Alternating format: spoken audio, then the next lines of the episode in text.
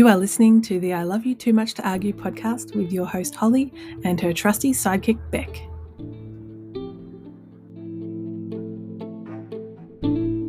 Morning. Hi, Beck. How you going? Great, thanks. How about you? Good, thank you. Um, today we are talking about the fact that it blew up, like the title of the episode. um, What so- blew up, Holly? What blew up?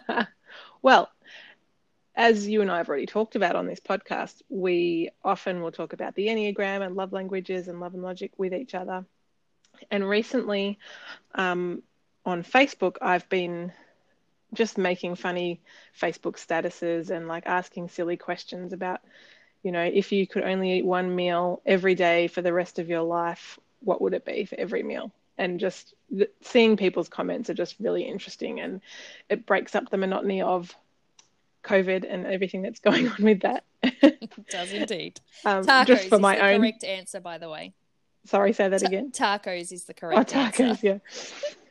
So the other day, or before we before we'd released our podcast, but we had started recording episodes, I posted on Instagram uh, on Facebook a status saying, "If you know your Enneagram type, what is it?" And people just started commenting, and that was what blew up. it really did. well, it blew up for me anyway. I, I'm going to call it it blew up.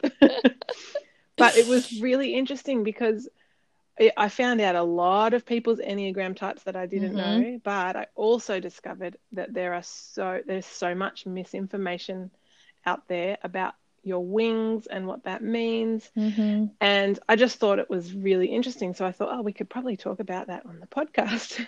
I also found out a lot of other things that we will go into later. But I thought first, Beck, if you could just give us a little overview of what the wings are. So basically, I am a two with a wing 3 Mhm. and you are a six with a wing seven. Mhm. So can you just tell um, our three or four, maybe it's four listeners now, what the wings mean in the Enneagram? Yeah, I, I was watching this really great YouTube um, video the other day by a guy called Frank James that explained it really well. He talked about how each number on the Enneagram, each type, has a relationship with the numbers either side of it. hmm And so your wing can be either number, either side of your type. So in your instance, you're a Mhm. two, so it could be a, a one or it could be a three. hmm Um, and basically, your your type is what.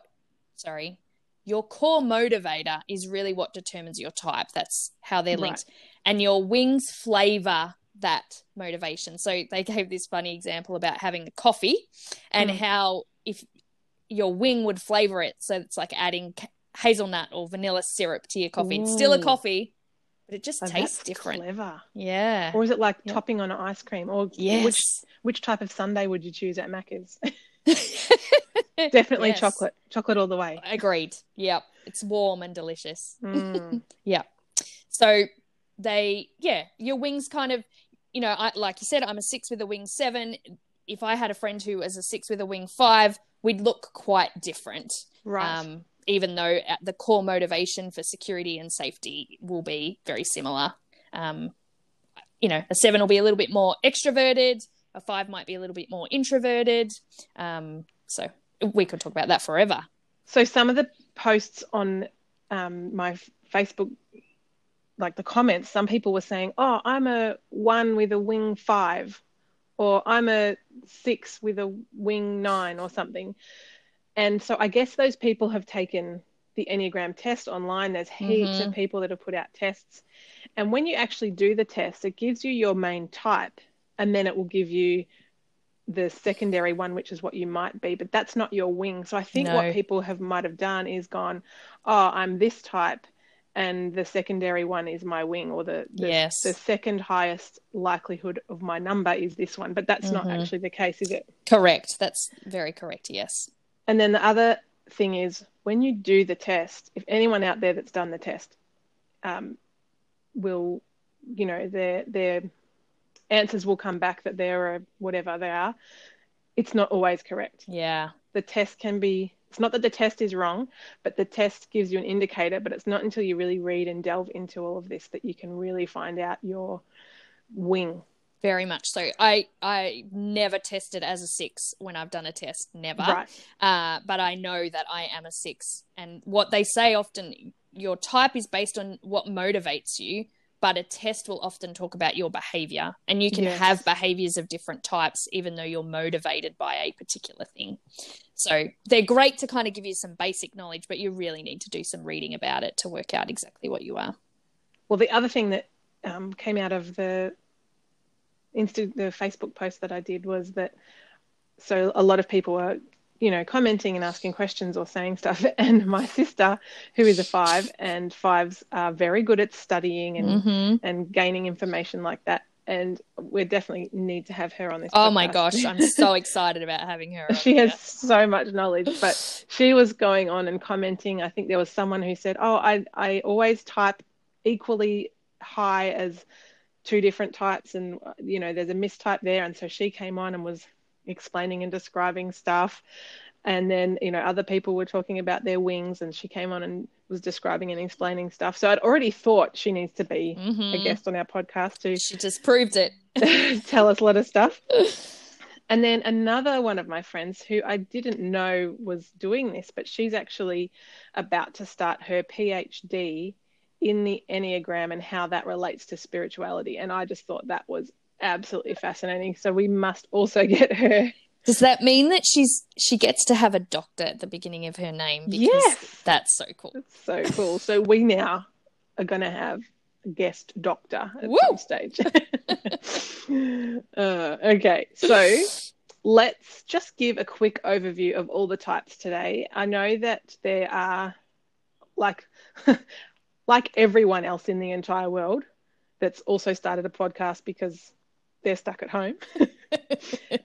and there are literally thousands of podcasts on the Enneagram. hmm But we're going to give our little overview today in Yep. Beck and Holly style of all of the types. We could do an entire episode or an entire season even on one type, but Yeah. our podcast is about kind of three different topics being Enneagram, love languages, love and logic, and plants a little bit. so we'll just go through today the types. And if you don't know your type yet, have a listen and just see what kind of feels like it fits. Now, I say feels because I'm a two. if you're not a two, you might think how it fits. I don't know. Yeah, yeah. Someone else will tell me. Or you might just know that just might. Yes, you might yeah. just know. I think um actually something that your sister said in that post was often if it makes you cringe, Yes. it kind of it, it's right. It's like That's oh, right. that's so me. yeah. Or like Um, my husband would say, if it makes you feel an emotion, it's hitting something Yes. deep inside of you. Yes, totally. All right, let's start with the type one.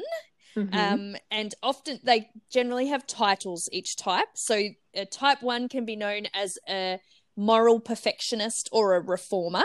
Mhm. And the thing that motivates them is being good, being right, virtuous, having integrity.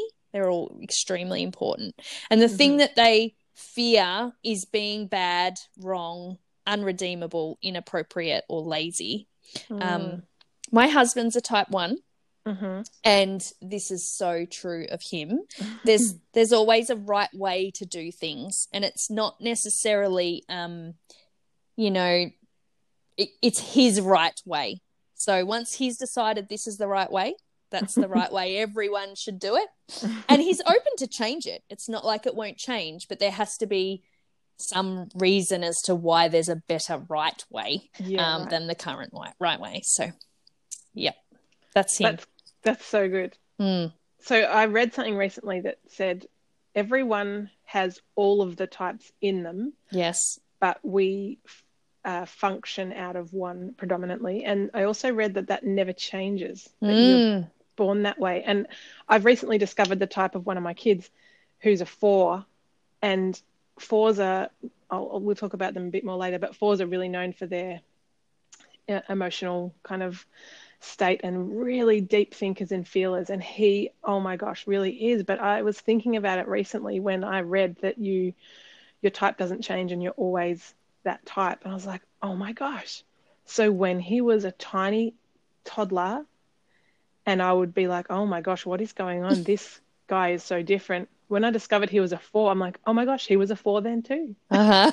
it's so fascinating. yeah, it really is.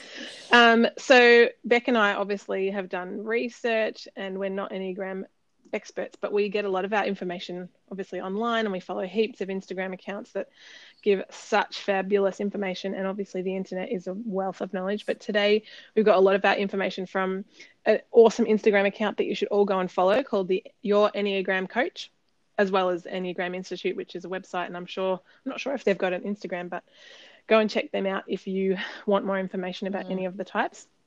They've got heaps of good descriptions as well that go really into depth to each of them. Yes. So the type I was going to say, sorry, they also talk a lot about the wings as well. And so they do. what yes. wing. Yeah. So much information out there. So the type two, which is me, is the helper and supportive advisor. And the motivation for a type two is being loved, being wanted, and appreciated. Um, the type two fear is being unloved, unwanted, and rejected, which is obviously just the reverse of mm. what, what our motivation is. And we also have a fear of being thought of as needy inconsequential and dispensable. And I can really identify with this. And this really plays in for two, it really plays into the reasons that we don't often ask for help or we mm. don't often um, get help for the things that we might need is because we have a deep fear of appearing needy. And for me personally, I know we're trying to give a quick overview here, but I'm a two, so I'm going to talk about it. For me personally, that fear of being seen as needy is I feel more heightened in myself because of my upbringing. So um, I had really great parents. They're still really great, but my dad is very, very good at showing what his needs are and telling anyone that will listen what his needs are and what he needs. And I think that I saw that, and as a as a natural too, I saw that, and I would cringe like, oh, I never want to show my needs. And mm-hmm. I know mm-hmm. that I need to work on that because it's okay to ask for help. Yes, it is. um, and what twos long to hear is that you are wanted and you are loved, which is what you always tell me. So that's why I love you. Oh, thank you. it's so true. And then we'll move on to the three, which is my wing. So I can identify with this a little bit, but it's also my husband is a three. So the motivation of a three is being valued, admired, respected, and being successful. So it's a real like achiever mentality. Mm-hmm. Their fear is being worthless, being a failure, incompetent, and disrespected. And they long to hear you are loved simply for being you. Because as a like a, a three really puts a lot of their value in what they achieve and what they do, and in their success, um, instead of actually looking at themselves just as a human being and you know being okay to be loved just for being them, not for mm. what they mm. have achieved or anything. Mm-hmm. So I really see that in in my husband. And then you want to do the four? Yeah. so a four is um, sometimes called a romantic individualist. I love it. And they are motivated by being authentic, special, and unique. And they're afraid uh, of being insignificant, inadequate, emotionally cut off, plain, mundane, or defect- defective. And what they long to hear is that you are seen and loved for exactly who you are, special and unique. It's so funny because, as I was saying before, one of my kids is a four, and he is so over the top with his love. Like, mm-hmm. I, I, I can't even begin to describe it. I mean, you've seen it because you know it. Yes. he is just. I remember when he was about four years old, and he would say, Mummy, I love you so much. Mummy, there's hearts in my body and they're exploding out of me. There's hearts in my body exploding out of me. And he would just say it over and over uh-huh. and over again. Uh-huh. He's such a deep, deep feeler. feeler. It's, mm. it's, very mm. cute. It's, you can really, really, see is. that romantic, individualistic uh-huh. type, yeah. type nature. So then we've got the five, which mm-hmm. is my sister. She is an investigator and an investigative thinker.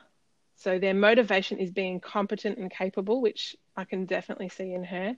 Their fear is being annihilated, invaded, or not existing, or being thought of thought of as not knowing, being incompetent, incapable, incapable, or ignorant, or having obligations placed on you or your energy, or being completely depleted. That's a big one. Type five is really, Mm. really interesting. Mm-hmm. Um, and what they long to hear are your needs are not a problem, which I really like that. Mm. Your needs are not good. a problem. It's really good. Yeah. So a type six, that's me. Woohoo! yeah, we can be known as loyalists or loyal guardians, is another way of uh, titling it. Our motivations are having security, safety, and guidance. Um, our fears are fear, feeling fear itself, um, Hmm. being without support, security, or guidance, being blamed, alone, or physically abandoned. Um, and we long to hear that we are safe, secure, and supported. And I think, oh my gosh, it's just so true of me. You know, I just, I really love to be supported in what I'm doing and and the guidance side of things like sometimes it's quite difficult for me to make a decision about something without first hearing you know Mm. everyone around me's opinion about what the right thing should be and um so I really appreciate your support Holly because you're so Oh, great at helping me make decisions and Oh, you're so cute. asking me questions to help me work out what I actually think so. Oh, I'm going to tell a story. I didn't tell you I'd do this, Okay. but I've just thought of it. Do you remember? So, Beck and I traveled together on a um, trip to Cambodia a while back with a team of people, and we were in one of the most remote and poorest parts of the country, mm-hmm. and we were on a tuk tuk with several other people going through mud, not just mud like you might see around the streets of Melbourne or or whatever, but mud that is like thick peanut butter that goes up to your knees and you kind of slosh Oh. through it. can't tell you the like fear I can feel right now remembering it yes. because you're I mean- retelling the story This was in 2013, I think Yeah. it was, it was so, Mhm. some time ago, but um, I remember sitting on that tuk tuk with you and looking at the fear in your eyes. And I don't, I don't, I didn't know you're a six then, but Mhm. uh, knowing now, yes knowing that now, I was just like, oh my gosh, you must have been so scared and and um, didn't didn't know what was going to happen. And i had been, I'd traveled there before. I knew the people. I knew the the place that we were at, so I was feeling, you know, a bit more confident in what was happening. And you, being a six, sitting there looking very fearful. And I remember, I remember you were worried that the tuk tuk was going to fall over with us Uh-huh. all in it because it was quite. I mean, it was rickety. We were sliding around all over the place. It was, you know, I can imagine for a six, especially not having had that experience before, that would be very uh-huh. scary. yep And I don't know if you remember what I said to you, do you? yeah I do I remember so vaguely what you said to me I think I was afraid of getting bogged that was what I was afraid of and I I must have said something to you about like I, I'm scared we're going to get bogged and you said to me oh if something doesn't happen we won't have any stories to tell That's right. and what happened next Holly Well, yes, I remember saying to you, if if nothing happens, like Yeah. if if nothing happens on this this little journey on this tuk tuk right now, we won't actually make a memory about it. Like there'll Yeah. be nothing significant to remember. And uh, I reckon it would have been less than 30 seconds Uh. after I said that to you. The tuk tuk actually did fall over. it fell over, Uh. and the people on one side of the tuk tuk fell on top of the people on the other side, and knees went into stomachs and eyes and elbows Oh. and I mean everyone was fine. There were no there broken no bones injuries or at all. no and I think- injuries. I definitely wasn't laughing in the moment of it, but as um, within you know a minute or something, we were all laughing because no one was hurt. It was it happened very much in slow motion, but um, and everyone was muddy, which is the Yes. worst. That was the worst part about it. yeah. And I think looking back on it now, you know, you were talking about you've been there before, you've kind of seen the situation. Like we all kind of piled out of the tuk tuk, and then all these people came from nowhere. Like they weren't necessarily standing on the side of the street, but there was all of a sudden these people that came and helped us stand the tuk tuk up and carried our luggage and Yes. like did all the things. And it was just like I had, you know, the fear in me was because that had never happened. I who knows what's going to happen, but you'd been there, you'd seen it, you knew what was going to happen. Anyway, it was great, great, great memories. but now we have a good memory. Yeah, we do, and we talk about it often. Um, so the seven is an enthusiast and an entertaining optimist. Oh my gosh, I love being around sevens. They are so fun. I've got a few friends who are sevens, and they are always the ones being always like fully happy. Their motivation is to be happy and to feel satisfied and content.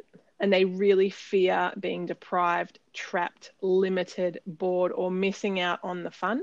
And I know that your wing is a seven Beck, Yeah. and you always you always are wanting to have that happy, fun Uh huh. um, side of life, um, and they really long to hear that you will be taken care of, which I really like. I Yeah. sevens are really fun. If you think about the people in your life, seven is usually the one that you think about when they walk into a room or into a party. You know that you're going to have a good time because Uh-huh. ju- just solely because they have They're there. arrived. Yep. yep. Yeah, I like sevens too. They're so good. They are. Um, eights. Eights are known as protective challengers, and their motivation is to be independent or autonomous to protect themselves and those that they love. Mm. They're afraid of being weak, powerless, controlled, harmed, vulnerable, manipulated, or left at the mercy of injustice. Wow. And what they long to hear is that you will not be betrayed. Wow. Yeah. Yeah, I know a couple of eights, and I love. I mean, I love eights, but it's. I find it really easy to identify eights sometimes. Mm-hmm. And there's a famous eight Mm. that's not so positive. Well, in my mind, I mean, some people love him, Yeah. but President Trump is an eight. I mean, eights have a really strong leadership capacity and Mhm. really want to see good happen in the world. Yeah, they do. They have like a real justice meter. Yeah, Yeah. absolutely. Yeah. And then we come to the 9 Oh my gosh, I love nines as well. Yeah. I mean, I love all of them. Really. Yes. But nines are the peacemaker, the peaceful mediator, the ones that are always calm. You probably know someone in your life that's like this. I know quite a few. Their motivation is to be at peace, to be harmonious, having inner stability and peace of mind. They fear being in conflict or tension or losing connection and relationship with others. Nines, especially if you know a nine or if you are a nine and you do have to confront someone or cause disruption in a relationship, that's not something that a nine does just off the cuff. It will mean that it's taken a long time to get to the decision to do that. hmm Um, and they long to hear that your presence matters. I Beautiful. nines. Me too. I think if I could choose to be a type, I'd choose to be a nine. Would you? Actually, I think I would choose to like have each to have a different day of the week and be a different type just to experience what that motivation feels Mhm. like, what the fear feels like, to help understand other people better. That I would be that fun. would be Yeah. I think that would be really fun. So those are all the types. Um, send us your questions if you want. You Mm. can send us an email. Just check out the Instagram. We've got an Instagram account now, which we probably won't post much on, but it's there. and it is I Love You Too Much to Argue podcast. And we will see you again soon. Thanks for listening today. Make sure you head to the Enneagram Institute if you'd like to find out more about what they do. And check out as well your Enneagram coach on Instagram, which is a great place if you want to have more information about the Enneagram. And Bye. don't forget to rate, review, and subscribe. Oh, yes. Oh, I forgot that bit. You're so good at this podcasting thing, Beck. Lucky I've got you here. Thanks for thanks for having me. Yeah, rate, review, and subscribe on Apple Podcasts, especially because that's the best place for us to get. I don't know. What do they say? Like, that's how people then find it.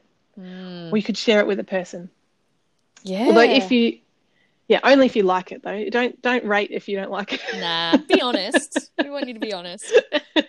if you if you think it's a one star podcast, just like don't give us a rating. Move along. just move along. Just stop listening. oh, okay. See you next time. See ya. Thanks, Beck. Bye. Bye.